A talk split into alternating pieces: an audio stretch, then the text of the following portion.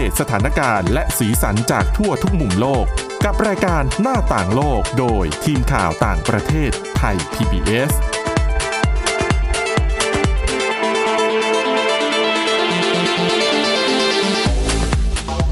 สวัสดีครับ ต้อนรับสู่รายการหน้าต่างโลกกับทีมข่าวต่างประเทศไทย PBS นะครับ วันนี้อยู่กับคุณกรีนจิรวัตรมาสุขและผมก้าวพงศธรสุขพงศ์ครับ ครับ ผม สวัสดีครับ วันนี้ยังมีหลากหลายเรื่องราวนำมาฝากคุณผู้ฟังเช่นเคยนะครับ ทั้งเรื่องของสถานการณ์โควิด -19 ในยุโรปที่ตอนนี้กลับมาเจอผู้ติดเชื้อเพิ่มมากขึ้นทำให้รัฐบาลของหลายประเทศเนี่ยต้องหันมาใช้มาตรการเข้ม พอมาตรการเข้มปุ๊บแน่นอนตามมาด้วยการประท้วงในหลาย ๆ ประเทศเลยครับนะครับผมแล้วคุณกรีนก็มีเรื่องของ toxic boss สามรูปแบบด้วย มาดูว่าหัวหน้าที่ toxic เนี่ยจะมีรูปแบบไหนบ้างนะครับ แล้วก็เรื่องของรัฐบาลอังกฤษ เตรียมร่างกฎหมาย คุ้มครองหมึก lobster และปูด้วยครับวันนี้น่าสนใจมากทีเดียวอืมน่าสนใจไหมซีเพราะว่าฟู้ดปกใครติๆก็เป็นชอบซีฟู้ดที่ทุกคนชอบกินอยู่แล้วนะนะฮะฮะ แล้วก็มีความเชื่อในการทำอาหารนะครับหลายๆ คนเชื่อว่าถ้าเกิดว่าเราใช้วัตถุดิบที่สด หรือว่าที่ยังเป็นๆอยู่เนี่ย เนื้อของเนื้อสัมผัสของอาหารที่ได้มาเนี่ย จะสดจะเด้ง จะหวานนะฮะ มันเป็นความเชื่อที่แบบว่า ส่งต่อจากแม่ครัวรุ่นต่อรุ่นซึ่งซึ่งเอาจริง ๆ เนี่ย พอได้ทานจริง ๆ เราเราก็รู้สึกจริง ๆ นะ ว่ามันจะอร่อยกว่าเนื้อสัตว์ที่ตายแล้วอะไรอย่างเงี้ย เขาบอกว่าคุณอาจจะเคยเห็นสูตรอาหารในบางที่นะฮะที่นำสัตว์ทะเลลงไปต้มหรือนึ่งทั้งเป็น โดยมีความเชื่อว่ามันจะทำให้เนื้อของสัตว์นั้นๆทั้งสดและหวาน อย่างไรก็ดีเนี่ย ตอนนี้มีหลักฐานที่ชี้ว่า วิธีการเหล่านี้เนี่ยอาจจะทารุณโหดร้ายฮะเพราะว่านักวิทยาศาสตร์จากสหราชอาณาจักรเนี่ยระบุว่าหมึก lobster และปูเนี่ย มีความรู้สึกเจ็บปวดเหมือนกับมนุษย์นะฮะครับ รายงานจาก London School of Economics เนี่ยเขารวบรวมงานวิจัยทางวิทยาศาสตร์กว่า 300 ชิ้น ชี้ว่าสัตว์ชั้นเซฟาโลพอดเนี่ยหรือว่าหมึกต่างๆเนี่ยแล้วก็สัตว์ชั้นเดคาพอดเนี่ยปู lobster และกุ้งต่างๆเนี่ยมีความรู้สึกเจ็บปวดเหมือนกับมนุษย์ฮะแล้วมันไม่ควรได้รับการปฏิบัติ มันควรได้รับการปฏิบัติเหมือนสัตว์อื่นๆ ที่รู้สึกเจ็บปวดเหมือนกัน หลักฐานดังกล่าวยังถูกนำไปพิจารณาผ่านคณะกรรมการชุดทำงานของรัฐบาลสหราชอาณาจักรฮะเพื่อพิจารณาการบรรจุหมึก lobster และปูลงในอ่าลงในร่างกฎหมายการคุ้มครองสัตว์เช่นเดียวกับ สัตว์มีกระดูกสันหลังชนิดอื่น ๆ ที่รัฐบาลสหราชอาณาจักรเนี่ยได้ระบุให้พวกมันอยู่ภายใต้การคุ้มครองของกฎหมายสวัสดิภาพของสัตว์ ไปก่อนหน้านี้ท่ามกลางข้อถกเถียงในวงกว้างถึงกฎหมายฉบับดังกล่าวฮะมันคือมันก็มีคนที่โต้แย้งด้วยแหละ ร่างกฎหมายคุ้มครองสัตว์ฉบับนี้เนี่ยซึ่งยังไม่ได้ผ่านออกมาเป็นพรบบังคับใช้จริงนะฮะจะทำการจัดตั้งคณะกรรมการความรู้สึกสัตว์ฮะเพื่อจัดทำรายงานและแจ้งต่อรัฐบาลของสหราชอาณาจักรในการจัดการสวัสดิภาพของสัตว์ ที่มีความรู้สึก โดยคณะกรรมการชุดนี้จะเป็นส่วนหนึ่งของการขยับขยายกฎหมายว่าด้วยการคุ้มครองสัตว์ในสหราชอาณาจักรด้วยเช่นกัน นอกจากนี้การต้มสัตว์เป็นๆเนี่ย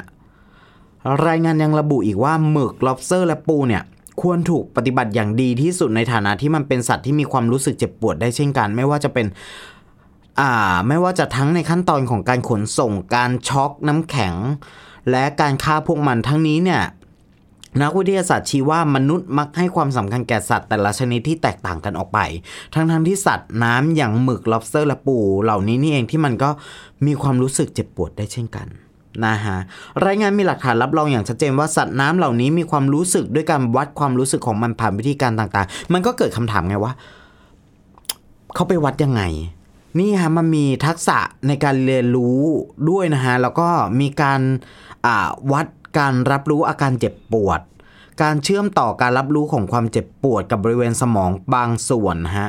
การตอบสนองต่อยาชาหรือยาแก้ปวดรวมถึงพฤติกรรมต่างๆ เช่น การสร้างสมดุลในการตัดสินใจระหว่างภัยคุกคาม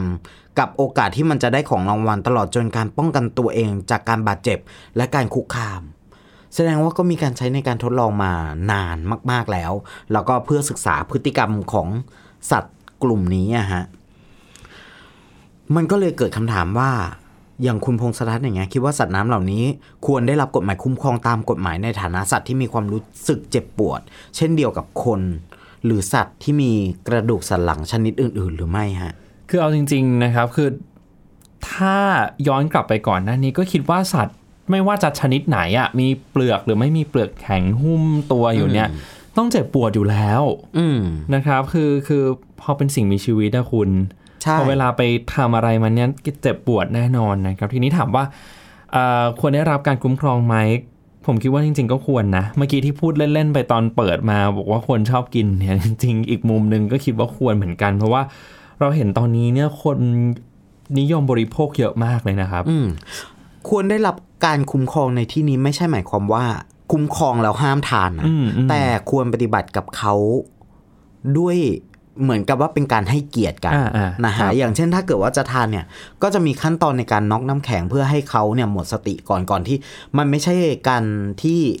จับขึ้นมาจากน้ำปุ๊บเอาขึ้นหม้อสตีมอืมอืมอย่างเงี้ยใช่แบบนั้นก็ไม่โอเค อืมด้วยความร้อนอะไรอย่างเงี้ยก่อนจะทำให้เขาสุกอะเขาจะผ่านความเจ็บปวดและทำให้เขาทรมาน ก่อนที่เขาจะเป็นอาหารที่เราบอกว่าเนื้อเด้งสดหวานอ่านะฮะอันนี้ก็เป็นเรื่องที่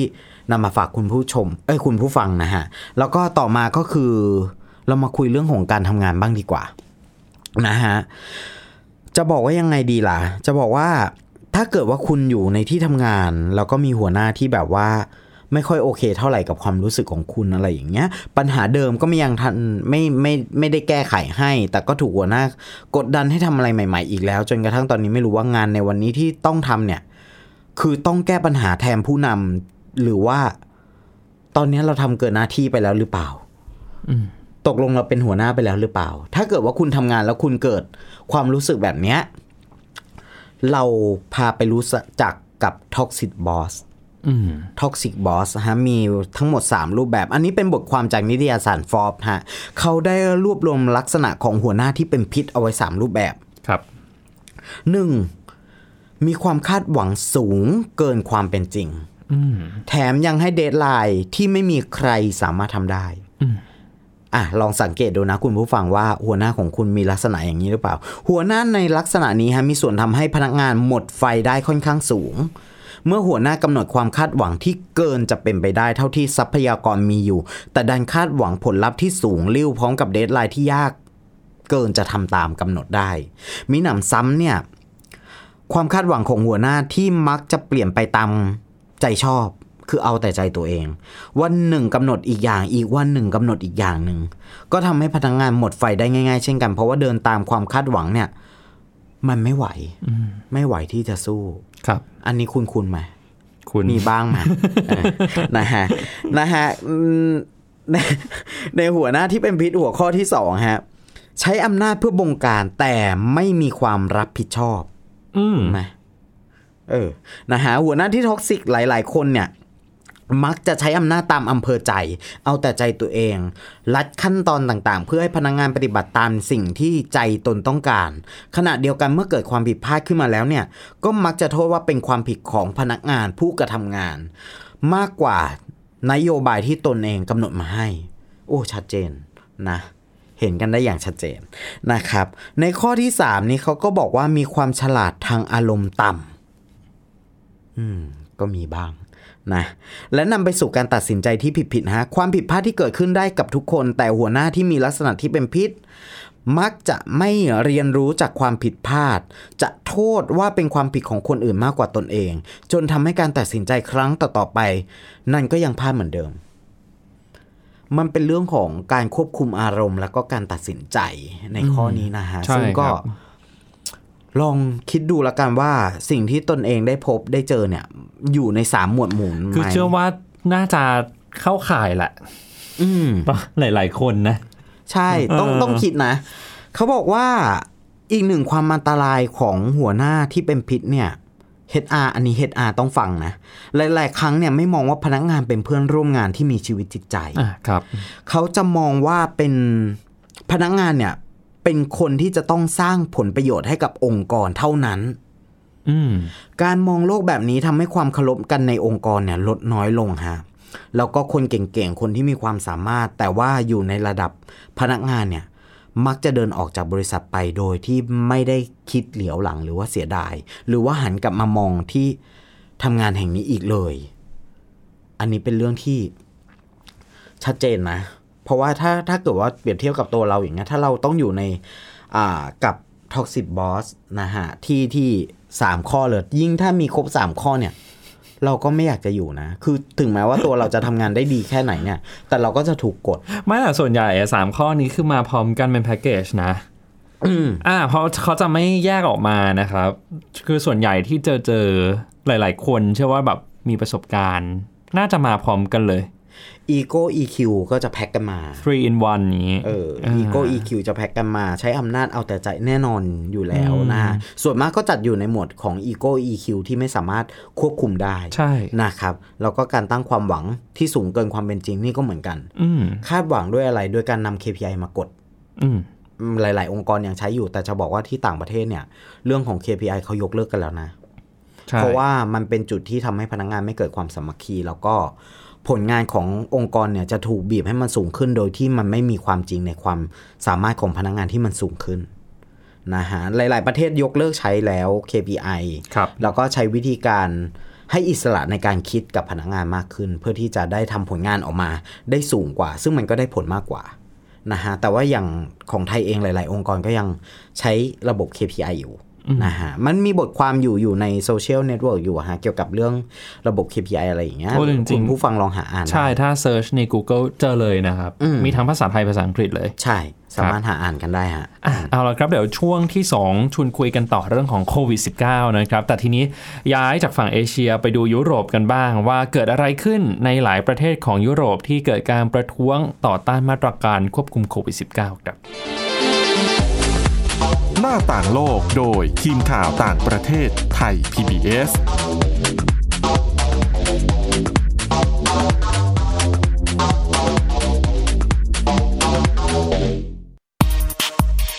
เพราะวิทยาศาสตร์อยู่รอบตัวเรา มีเรื่องราวให้ค้นหาอีกมากมาย เทคโนโลยีใหม่ ๆ เกิดขึ้นรวดเร็วทำให้เราต้องก้าวตามให้ทัน เดตเรื่องราวทางวิทยาศาสตร์ เทคโนโลยี และนวัตกรรม ที่จะทำให้คุณทันโลก กับรายการ s c i e n t e c h ทุกวันจันทร์ถึงวันศุกร์ทางไทย PBS Radio ด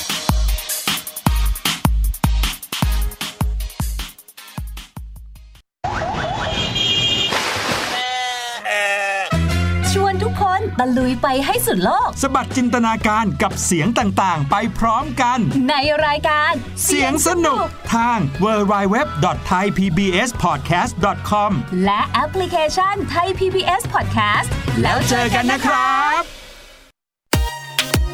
ติดตามหลากหลายเรื่องราวของลูกและสามีกับสามมนุษย์แม่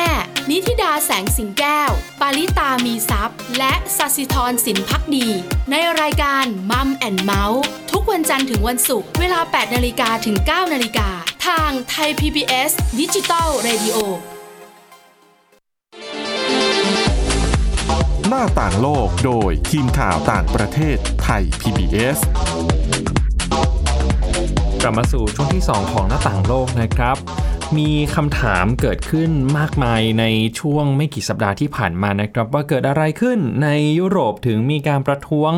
ต่อต้านมาตรการควบคุมโควิด -19 กันมากมายขนาดนี้ผมไล่เรียงแบบนี้ก่อนนะครับว่า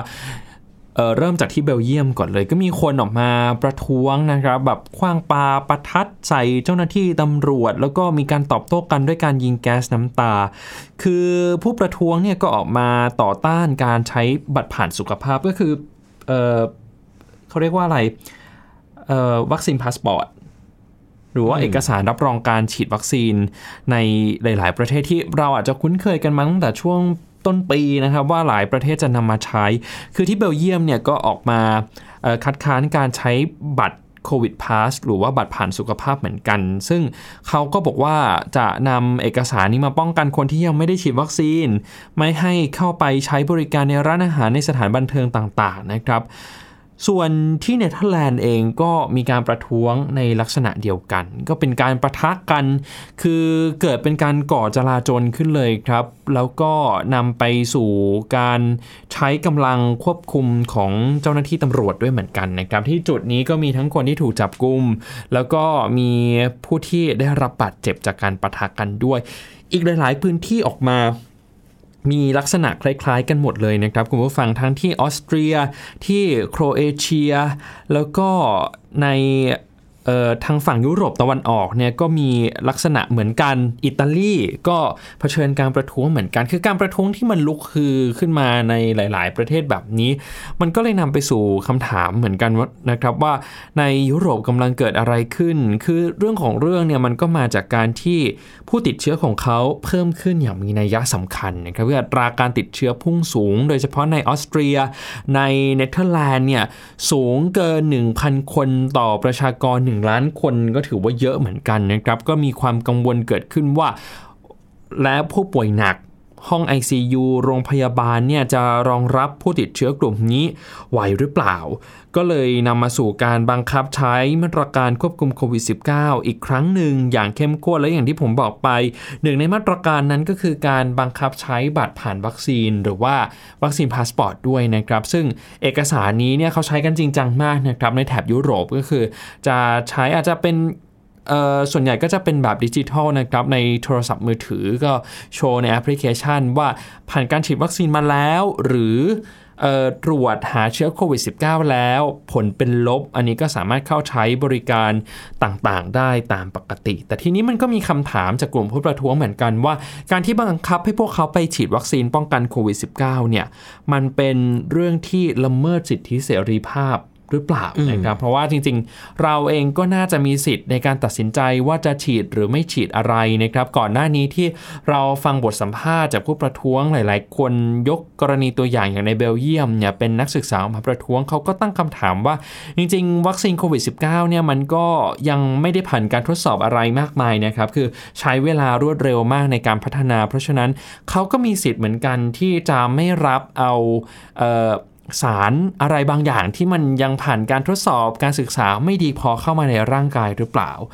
แล้วทางรัฐบาลมากำหนดเป็นมาตรการแบบนี้มันกำลังล้ำเส้นเสรีภาพของพวกเขาหรือเปล่านะครับ เพราะจริงๆ ในยุโรปตะวันตกน่าจะมีเสรีภาพมากกว่านี้ บางประเทศอย่างในออสเตรียก็บอกว่าการกระทำของรัฐบาลเนี่ยมันถือว่าเป็นเผด็จการไหมนะครับ เพราะว่ามันเป็นการบังคับให้ ทุกคนต้องหันมาฉีดวัคซีนกันมากขึ้น ซึ่งมันเป็นการตั้งคำถามที่เกิดขึ้นในหลาย ๆ ประเทศครับ นอกเหนือจากเรื่องของบัตรผ่านวัคซีน หรือว่าวัคซีนพาสปอร์ตแล้วเนี่ยนะครับ ก็มีเรื่องของการนำเอามาตรการปิดเมืองมาใช้ใหม่ อย่างออสเตรียเนี่ยเห็นเลยว่าเขาปิดล็อกดาวน์แบบทั่วประเทศนะครับ เป็นชาติแรกของยุโรป คือก่อนหน้านี้เนเธอร์แลนด์ก็เคยประกาศล็อกดาวน์ไป แต่ว่าจะเป็นการล็อกดาวน์พื้นที่บางส่วนที่มีผู้ติดเชื้อเยอะเท่านั้น แต่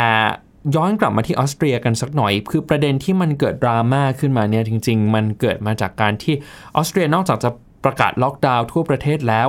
ยัง เตรียมที่จะบังคับฉีดวัคซีนด้วย หมายความว่าอะไร หมายความว่าในเดือนกุมภาพันธ์ปีหน้า การฉีดวัคซีนจะเป็นข้อบังคับทางกฎหมายนะ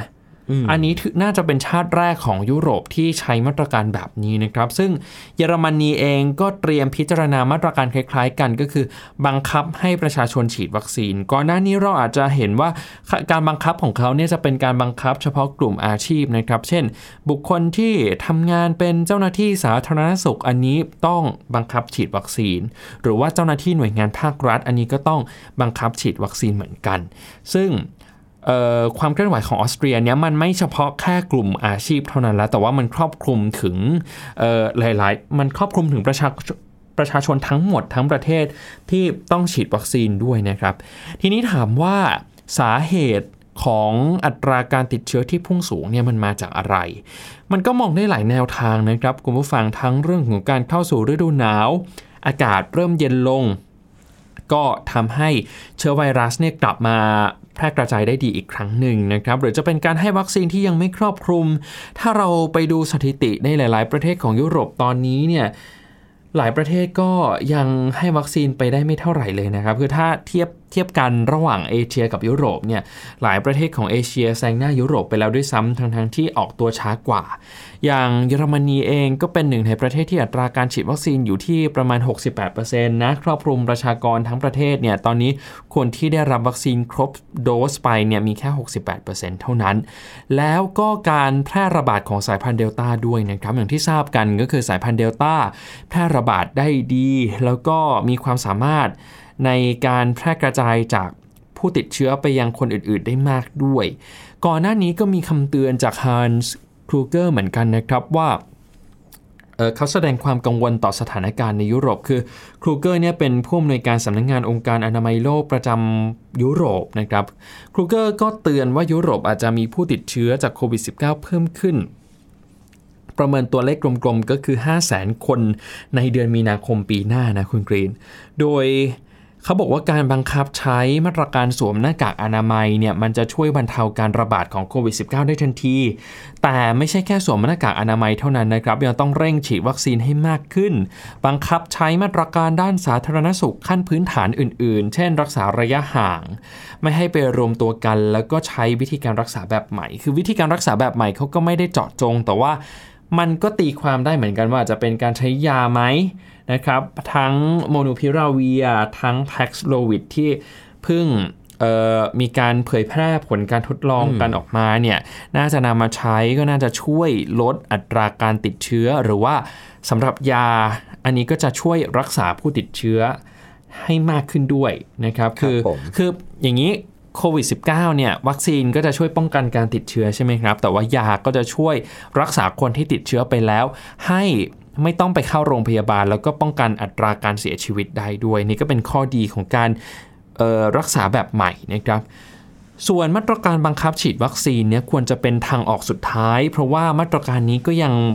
เป็นข้อถกเถียงในวงกว้างเหมือนกัน คือ มันก็มองได้สองมุมนะครับ อย่างที่เมื่อกี้ เล่าให้ฟังไปเรื่องของออการตั้งคำถามจากผู้ประท้วงว่า การบังคับฉีดวัคซีนนี่มันเป็นการก้าวไก่มันเป็นการล้ำเส้นเรื่องของสิทธิมนุษยชน เรื่องของเสรีภาพหรือเปล่า แต่ทางยุโรปเองเนี่ยทางการของรัฐบาลหลาย ๆ ที่นะครับ อย่างที่เยอรมนีเขาก็บอกนะว่าคุณต้องเลือกเลย ระหว่างที่จะฉีดวัคซีนหรือว่าจะเสียชีวิตจากโควิด -19 เพราะว่าอะไรเพราะว่า การบังคับฉีดวัคซีนเนี่ยไม่ได้เป็นการละเมิดเสรีภาพนะ แต่ว่าเป็นหลักปฏิบัติเพื่อจริยธรรม คือคุณฉีดวัคซีนคุณก็ทำช่วยป้องกันไม่ให้แพร่เชื้อต่อคนอื่นๆ ได้ด้วย คือสรุปง่าย ๆ เลยนะ ตอนนี้คือทางฝั่งรัฐบาลกับฝั่งของภาคประชาชนเนี่ยมองกันคนละมุมอะครับคือทางฝั่งรัฐบาลเองก็บอกว่าประชาชนเนี่ยจะต้องมาฉีดวัคซีนเพื่อเป็นไปตามหลักจริยธรรมสิเพราะว่า